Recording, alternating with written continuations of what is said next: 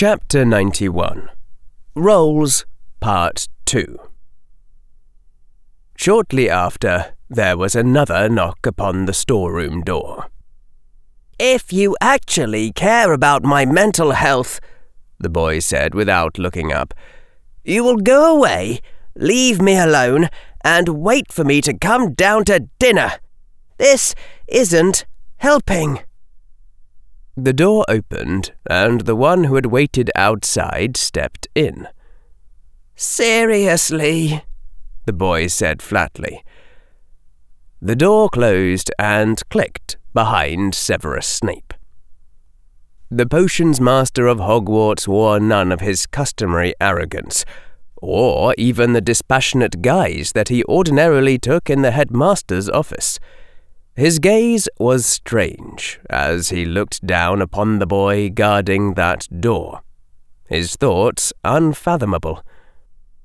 I also cannot imagine what the deputy headmistress is thinking, said the potions master of Hogwarts. Unless I am meant to serve as a warning of where it will lead you if you decide to take the blame for her death upon yourself. The boy's lips pressed together. Fine. Let's just skip ahead to the end of this conversation. You win, Professor Snape. I concede that you were more responsible for Lily Potter's death than I was responsible for Hermione Granger's death, and that my guilt can't stack up to your guilt. And then I ask you to go, and you tell them that it would probably be best to let me alone for a while. Are we done? Almost, the potions master said.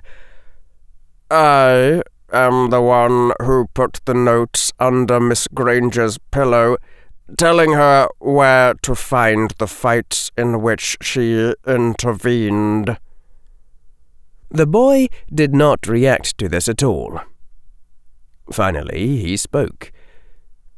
Because you dislike bullying. Not that alone. There was a note of pain in the potions master's voice that sounded alien to it. It was hard to imagine it being the same acid voice that instructed children not to stir one more time or they'd blow off their wrists. I should have realized it very much earlier, I suppose. And yet I did not see it at all, being entirely absorbed in myself. For me to be placed as head of Slytherin, it means that Albus Dumbledore has entirely lost hope that Slytherin House can be helped. I am certain that Dumbledore must have tried. I cannot imagine that he did not try when he first took trust of Hogwarts.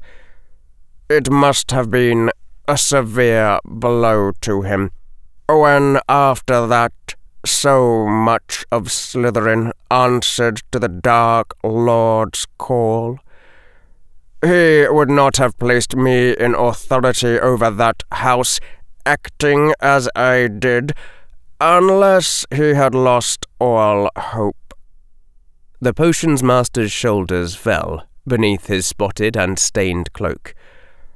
But you and Miss Granger were trying to do something and the two of you had even managed to bring over Mr. Malfoy and Miss Greengrass, and perhaps those two could have set a different example. I suppose it was foolish for me to believe.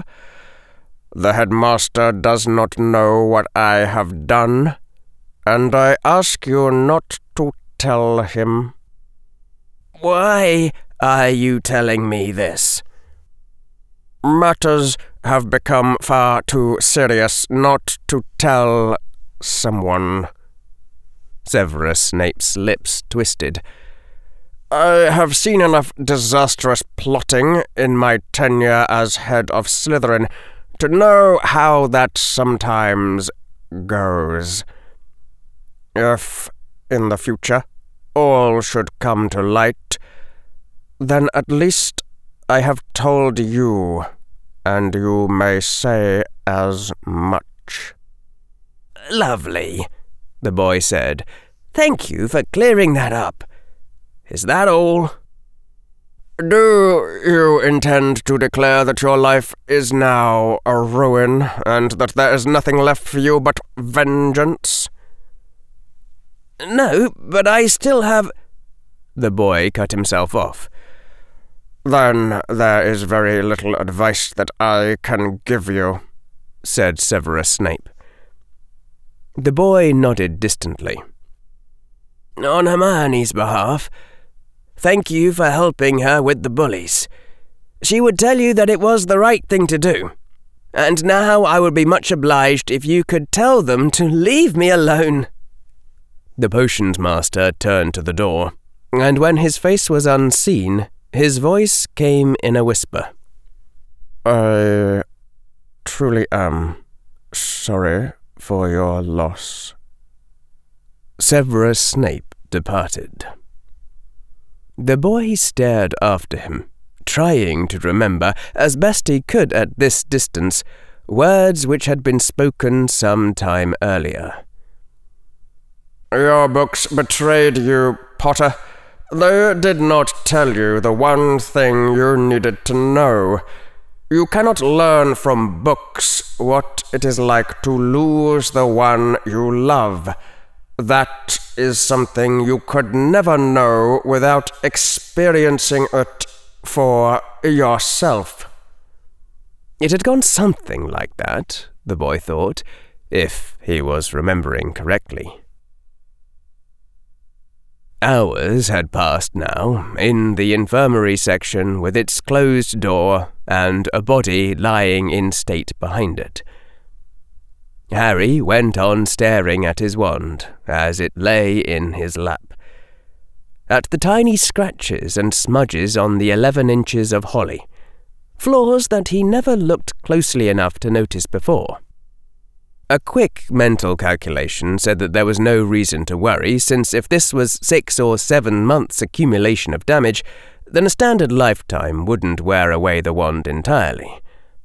At the time, he probably would have worried about his own time turner being taken away if he'd just openly yelled out, Does anyone have a time turner? into the Great Hall.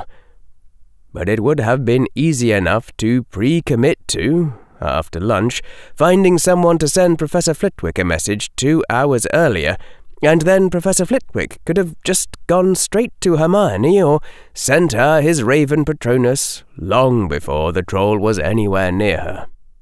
Or might that alternate Harry have already learned it was too late? Heard about Hermione's death after lunch and before he could buy any messages sent backwards in time. Maybe a basic guideline of working with time travel was to make sure you never risked learning you were too late, if you hadn't yet gone backwards. There was a tiny chemical burn now on the end of his wand presumably from contacting the acid he'd partially transfigured the troll's brain into, but the wand seemed robust against losses of small amounts of wood. Really, the concept of a magic wand being required just got stranger the more you thought about it. Though, if spells were always being invented in some mysterious way, new rituals being carved as new levers upon the unknown machine, it might just be that people just kept inventing rituals that involved wands, just like they invented phrases like Wingardium Leviosa. It really seemed like magic ought to be, in some sense, almost arbitrarily powerful. And it certainly would be convenient if Harry could just bypass whatever conceptual limitation prevented people from inventing spells like just fix everything forever but somehow nothing was ever that easy where magic was concerned. Harry looked at his mechanical watch again, but it still wasn't time. He had attempted to cast the Patronus charm, meaning to tell his Patronus to go to Hermione Granger, just in case it was all a lie, a false memory charm, or one of the who knew how many ways that wizards could be made to close their eyes and dream. Just in case the real Hermione was alive and being held somewhere, despite his feeling her life as it left her just in case there was an afterlife, and the true Patronus could reach it. The spell hadn't worked, though, so that particular test had failed to provide any evidence, leaving him with the previous unfavorable prior. Time passed, and yet more time. From the outside, you'd have just seen a boy, sitting, staring at his wand with an abstract gaze, looking at his watch every two minutes or so. The door to the infirmary section opened once again. The boy sitting there looked up with a deadly, chilling glare. Then the boy's face cracked in dismay, and he scrambled to his feet. Harry! said the man in the button down formal shirt and a black vest thrown over it, his voice was hoarse. Harry, what's happening? The headmaster of your school. He showed up in those ridiculous robes at my office and told me that Hermione Granger was dead. A moment later, a woman followed the man into the room. She seemed less confused than the man, less bewildered, and more frightened. Dad, the boy said thinly. Mum! Yes? She's dead? They didn't tell you anything else? No. Harry, what's happening? There was a pause. The boy slumped back against the wall. I c- can't. I can't. I can't do this. What? I can't pretend to be a little boy. I just don't have the energy right now. Harry, the woman said falteringly. Harry. Dad, you know those fantasy books where the hero has to hide everything from his parents because they. they wouldn't understand, and they'd react stupidly and get in the hero's way? It's a plot device, right? So that the hero has to solve everything himself instead of telling his parents. Please, don't be that plot device, Dad. Or, you either, Mum. Just, just don't play that role. Don't be the parents who won't understand. Don't yell at me and give me parental demands I can't follow. Because I've wandered into a bloody stupid fantasy novel and now Hermione's. I just don't have the energy to deal with it. Slowly, as though his limbs were only half animated, the man in the black vest kneeled down to where Harry was standing, so that his eyes were level with his son's. Harry, the man said, I need you to tell me everything that has happened right now. The boy took a deep breath, swallowed. They tell me the Dark Lord I defeated may still be alive. like that's not the plot of a hundred sodding books, right? So, it could also be that the headmaster of my school, who's the most powerful wizard in the world, has gone insane. And. And Hermione was framed for an attempted murder just before this. Not that anyone would have told her parents about it or anything. The student she was framed for attempted murdering was the son of Lucius Malfoy, who's the most powerful politician in magical Britain and used to be the Dark Lord's number two. The defense professor position at this school has a curse on it. Nobody ever lasts more than a year. They have a saying that the defense professor is always a suspect. This year, the defense professor is secretly a mysterious wizard who opposed the Dark Lord during the last war and may, or may not, be evil himself. Also, the potions master has been pining after Lily Potter for years and might be behind this whole thing for some twisted psychological reason. The boy's lips pressed together bitterly. I think that's most of the bloody stupid plot. The man who had listened to all this quietly stood up. He put a gentle hand on the boy's shoulder. That's enough, Harry, he said. I've heard enough. We're leaving this school right now and taking you with us. The woman was looking at the boy, her face asking a question. The boy gazed back at her and nodded. The woman's voice was thin when she spoke. They won't let us, Michael. They have no legal right to stop us. Right. You're muggles, said the boy. He smiled twistedly. You have as much standing in the magical British legal system as mice. No wizard is going to care about any arguments you make about rights, about fairness. They won't even take the time to listen. You don't have any power, see? So they don't have to bother. No, Mum, I'm not smiling like this because I agree with their muggle policies. I'm smiling because I disagree with your children policies. Then, Professor Michael Verres Evans said firmly. We shall see what the real government has to say about that.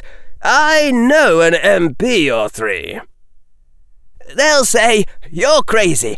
Have a nice day in this asylum. That's assuming the Ministry Obliviators don't get to you first and erase your memories. They do that to muggles a lot, I hear. I figure the real higher ups in our government have formed some cosy accommodations of their own. Maybe they get a few healing charms now and then if someone important manages to get cancer. The boy gave that twisted smile again. And that's the situation, Dad. As Mum already knows. They'd never have brought you here or told you anything if there was a single thing you could do about it. The man's mouth opened, but no words came out, as though he had been reading from a script which described what a concerned parent ought to do in this sort of situation, and this script had suddenly arrived at a blank spot. Harry, the woman said falteringly. The boy looked at her. Harry, did something happen to you? You seem different. Petunia, the man said, his tongue apparently working once more. Don't say such things. He's under stress, that's all. Well, Mum, you see, the boy's voice cracked. Are you sure you want this all at once, Mum? The woman nodded, though she didn't speak.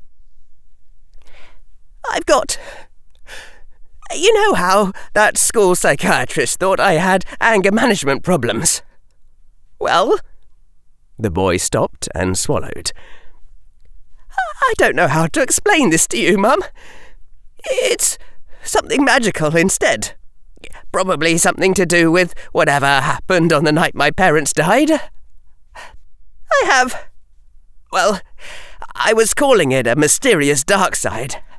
And I know it sounds like a joke, and I did check with. with an ancient telepathic magical hat to make sure my scar wasn't actually inhabited by the Dark Lord Spirit, and it said that there was only one person under its brim, and I don't think wizards have actual souls anyway, since they can still suffer from brain damage, only. Harry, slow down, said the man. Only.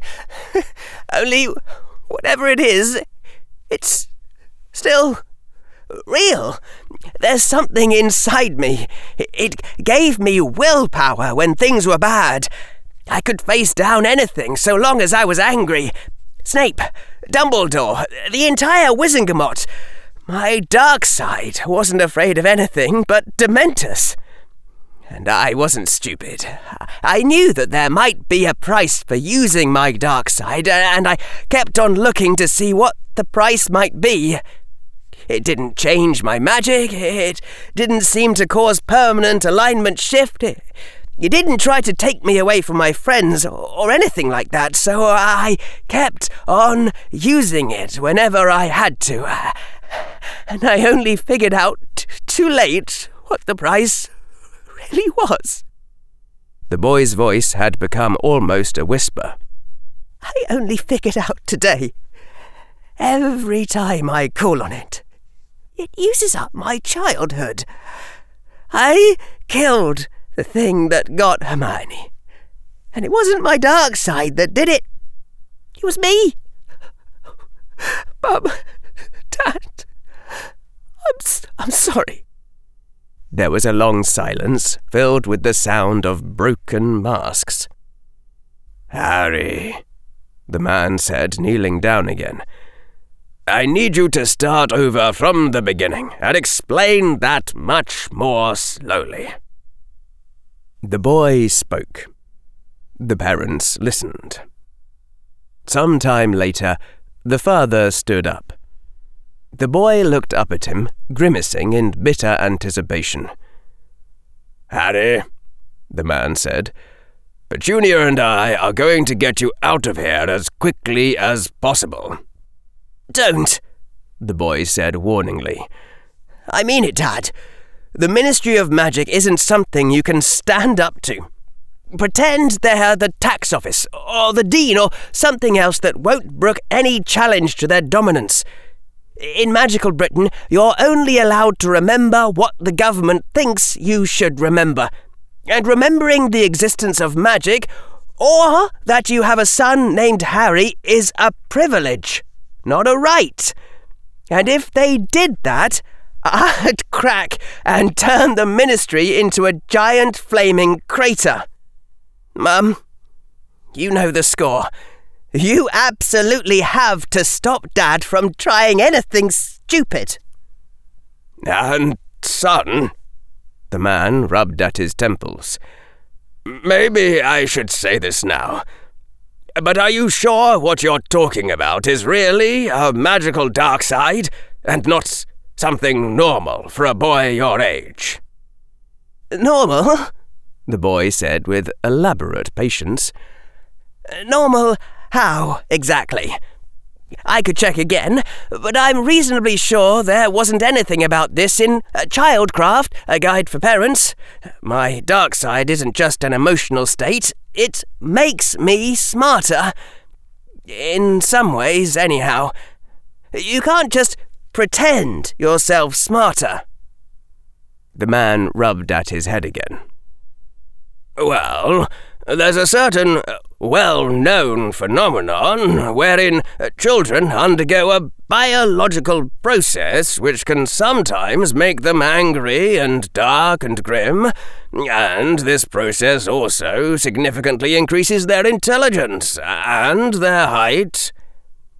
The boy slumped back against the wall. No, Dad, it's not that I'm turning into a teenager. I checked with my brain, and it still thinks that girls are icky. But if that's what you want to pretend, then fine. Maybe I'm better off with you not believing me. I just. The boy's voice choked. I just couldn't stand lying about it. Adolescence doesn't necessarily work like that, Harry. It may still take a while for you to notice girls, if in fact you haven't noticed one or. And the man abruptly stopped. I didn't like Hermione in that way, the boy whispered. Why does everyone keep thinking it has to be about that? It's disrespectful to her to think someone can only like her in that way. The man swallowed visibly. Anyway, son, you keep yourself safe while we work on getting you out of here. Is that understood? Don't you go actually thinking that you've turned to the dark side. I know you've had uh, what I used to call your Ender Wiggin moments. I think we are now well past Ender, and on to Ender after the buggers kill Valentine. Language! Said the woman, and then her hand flew to cover her mouth. The boy spoke wearily. Not that kind of bugger, Mum. They're insectoid aliens. Never mind. Harry, that's exactly what I'm saying you shouldn't think, Professor Verres Evans said firmly. You're not going to believe that you're turning evil. You are not to hurt anyone, place yourself in harm's way, or mess around with any sort of black magic whatsoever, while your mum and I work on extracting you from this situation. Is that clear, son? The boy closed his eyes. That'd be wonderful advice, Dad. If only I were in a comic book. Harry, the man began. Police can't do that. Soldiers can't do that. The most powerful wizard in the world couldn't do that, and he tried. It's not fair to the innocent bystanders to play at being Batman if you can't actually protect anyone under that code. And I've just proven that I can't. Beads of sweat were glistening on Professor Michael Verres Evans's forehead. Now, now, you listen to me. No matter what you've read in books, you aren't supposed to be protecting anyone, or involving yourself in anything dangerous. Absolutely anything dangerous whatsoever. Just stay out of the way of everything. Every bit of craziness going on in this madhouse, while we get you out of here the first instant we possibly can. The boy looked searchingly at his father, then his mother, then he looked at his wristwatch again. Excellent point, said the boy. The boy marched over to the door leading outward and flung it open. The door flew open with a crack that caused Minerva to startle where she stood, and before she had time to think, Harry Potter marched out of the room, glaring directly at her. You brought my parents here, the boy who lived said. To Hogwarts, where you know who or someone is lurking around targeting my friends. What exactly were you thinking?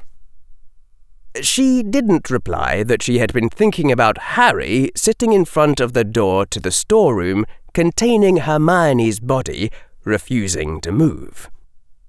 Who else knows about this? Harry Potter demanded. Did anyone see them with you? The headmaster brought them here.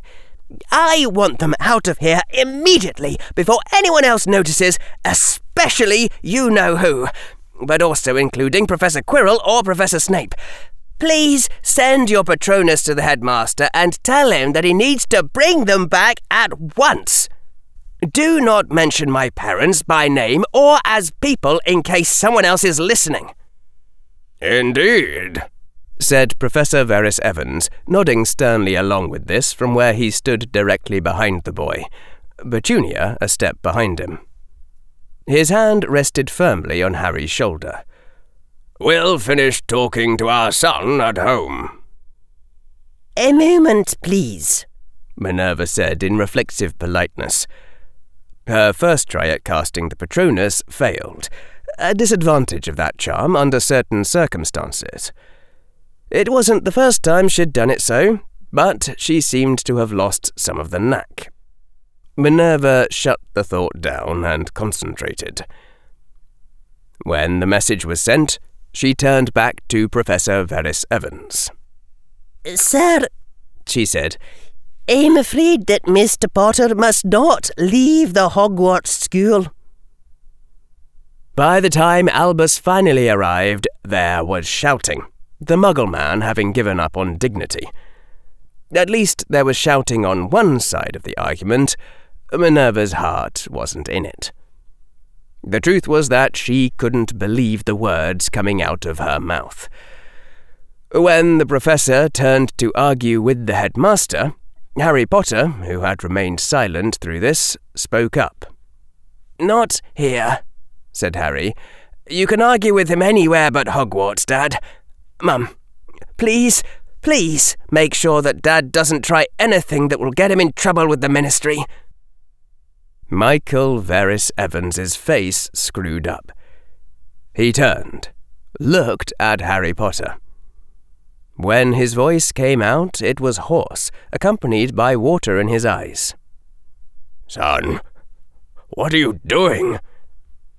You know perfectly well what I'm doing, Harry Potter said. You read those comic books long before you gave them to me. I've been through a bunch of crap, matured a bit, and now I'm protecting my relatives. Actually, it's simpler than that. You know what I'm doing because you tried to do the same thing. I'm having my loved ones taken out of Hogwarts immediately. That's what I'm doing. Headmaster, please get them out of here before you know who discovers their presence and marks them for death. Michael Verres Evans began a frantic dash toward Harry, and then all motion stopped, with the Muggle man leaning forward in his flight.